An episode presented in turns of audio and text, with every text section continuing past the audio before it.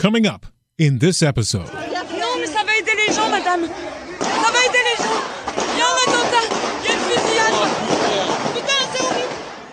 wave of terrorism sweeping Europe.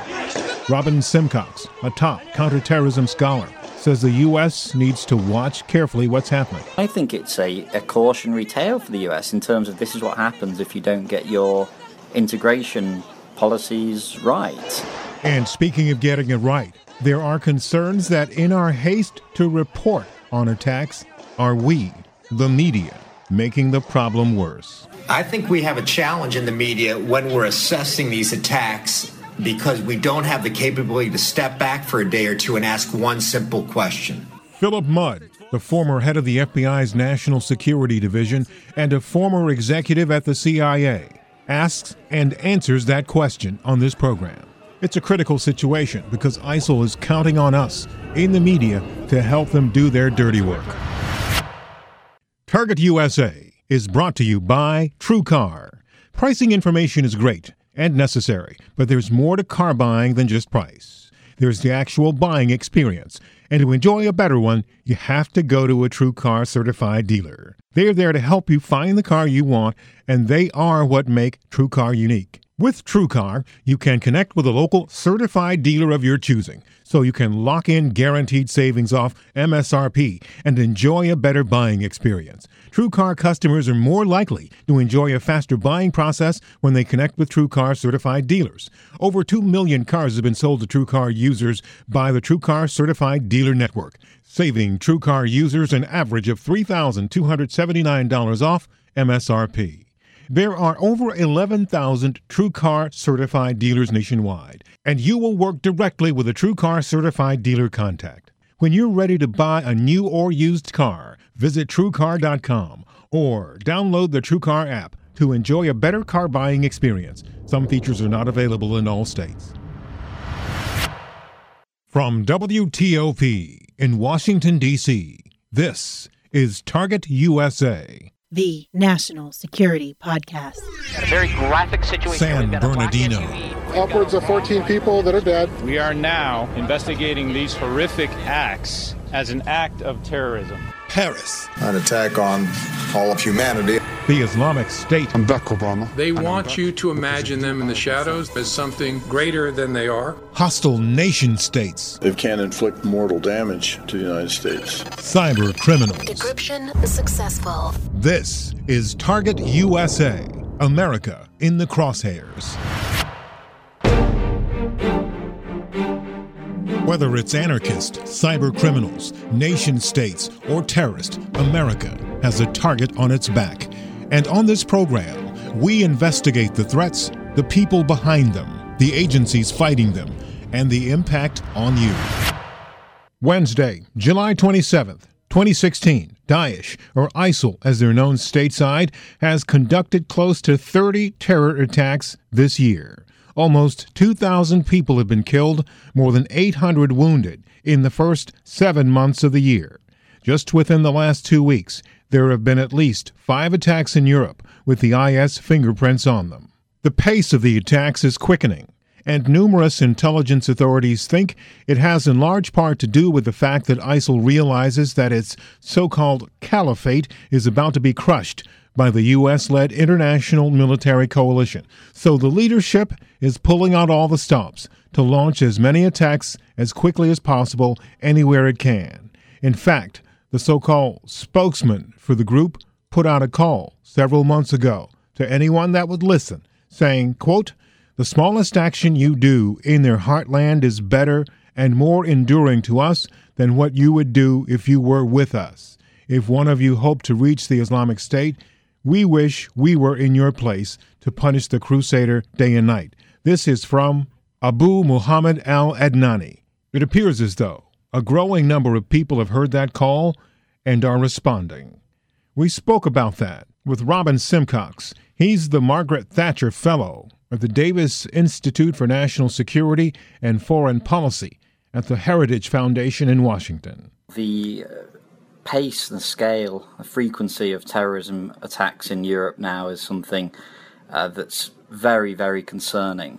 Uh, this is something that... Uh, policymakers have been dealing with and security services have been trying to deal with for obviously some time now, but it seems the problem is, is getting worse rather than getting better.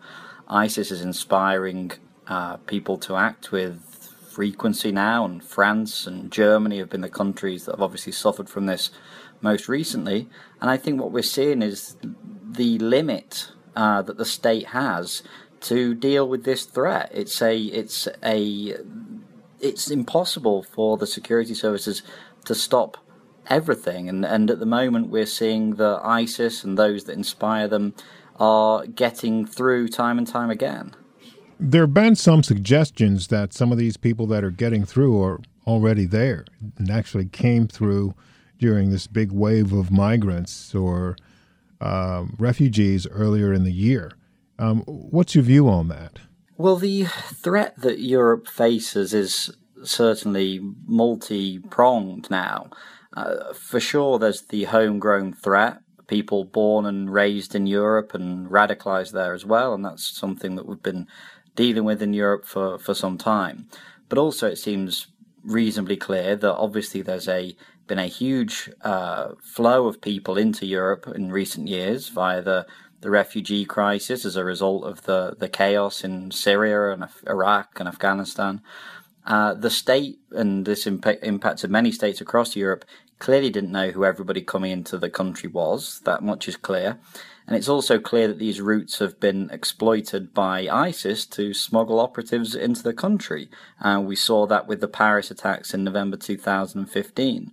On top of that, you have ISIS operating in some of these refugee camps in Europe, trying to uh, radicalize people, trying to bring people to their cause.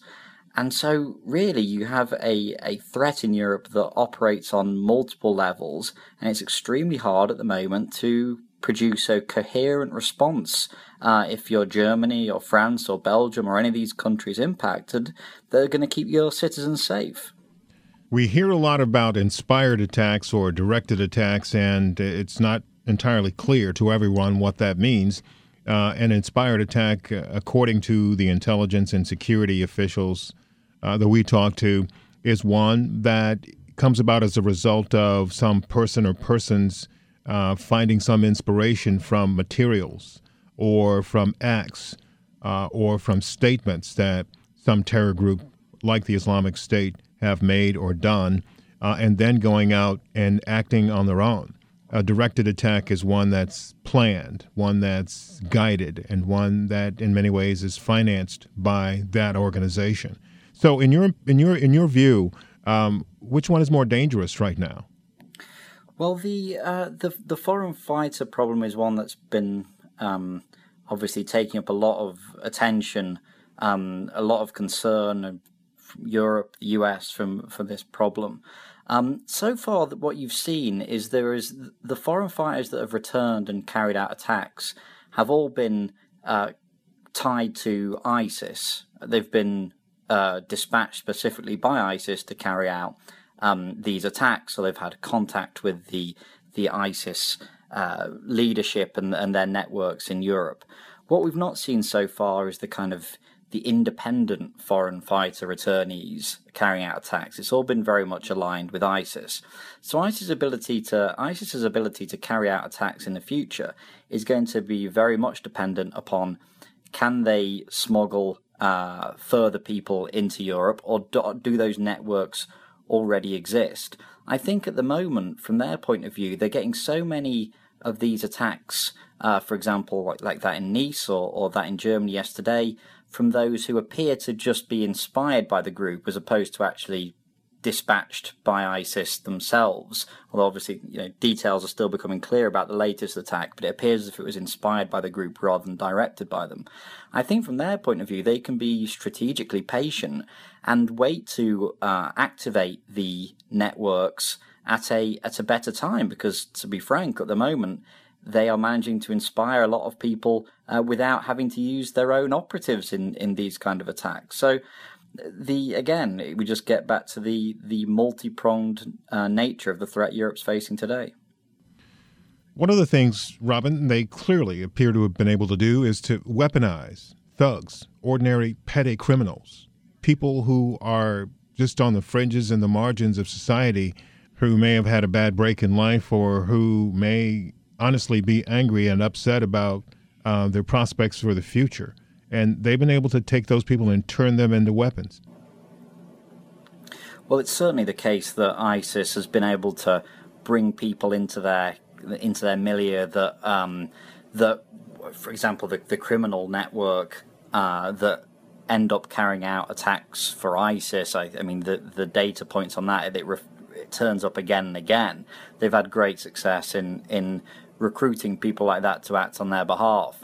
Um, I, I think that's, you know, that this was something that's not completely um, unknown before ISIS. You've often had uh, Islamist groups, the kind of the religious fervor which they present as an alternative to the, the kind of the, the the criminals or loners or those upset with their their how their life is going. You know, radical Islam can present a path out of all that. But ISIS have certainly been able to, to weaponize that in a way um, that other Islamist groups haven't been able to in the past. And obviously you have a lot of issues going in there. You have the criminal networks, you have the uh, those with mental illness, as you say.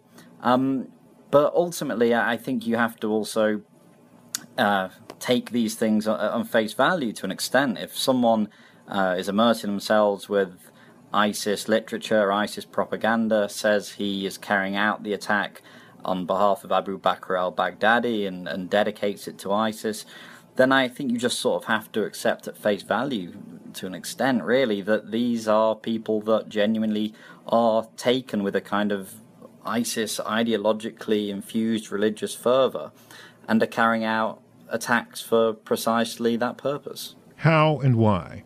Two questions. Is one of those questions more important than others when it comes to looking at terror attacks, the origin, et cetera?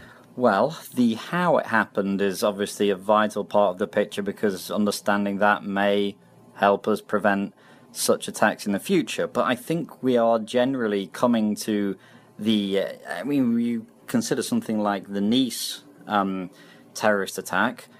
Sure, there are lessons to be learned, as there are lessons to be learned from every from every terrorist attack that, that takes place.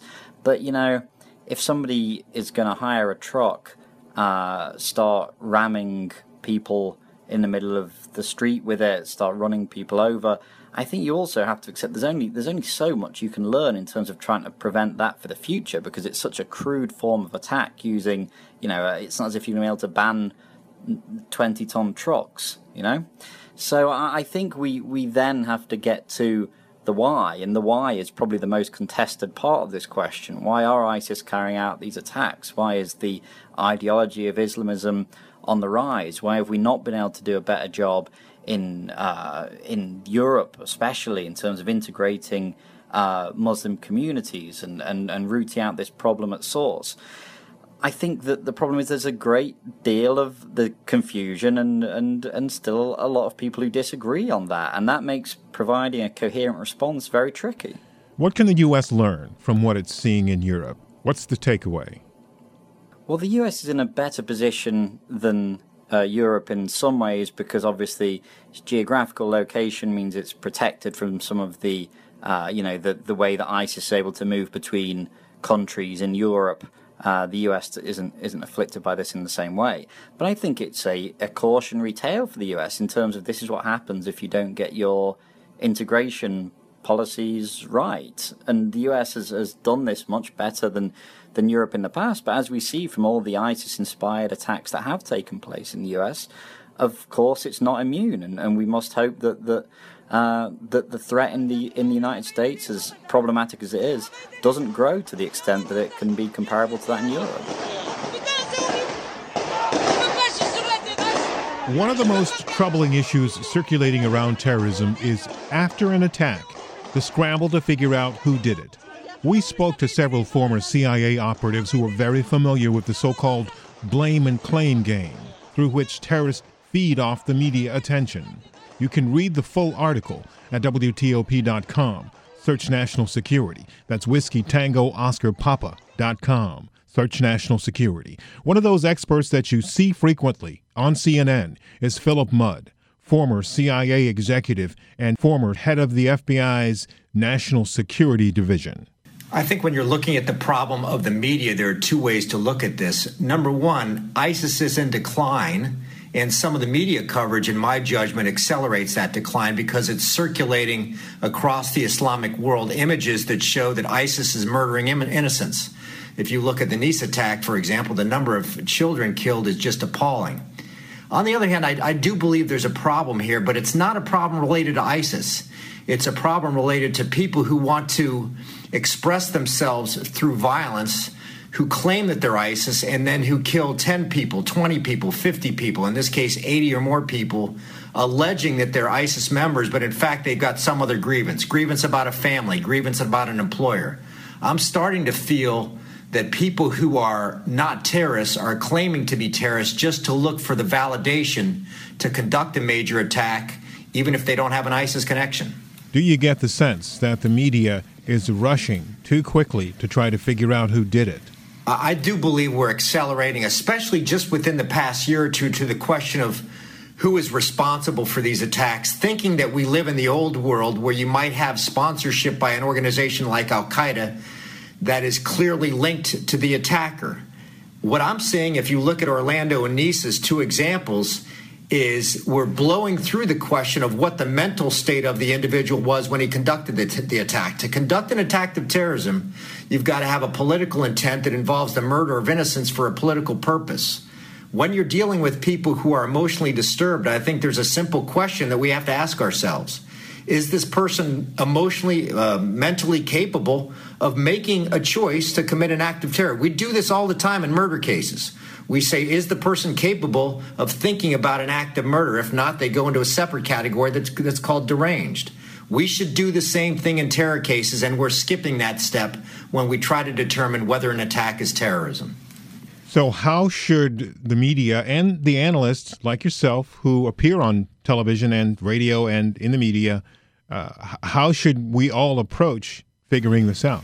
I think we have a challenge in the media when we're assessing these attacks because we don't have the capability to step back for a day or two and ask one simple question.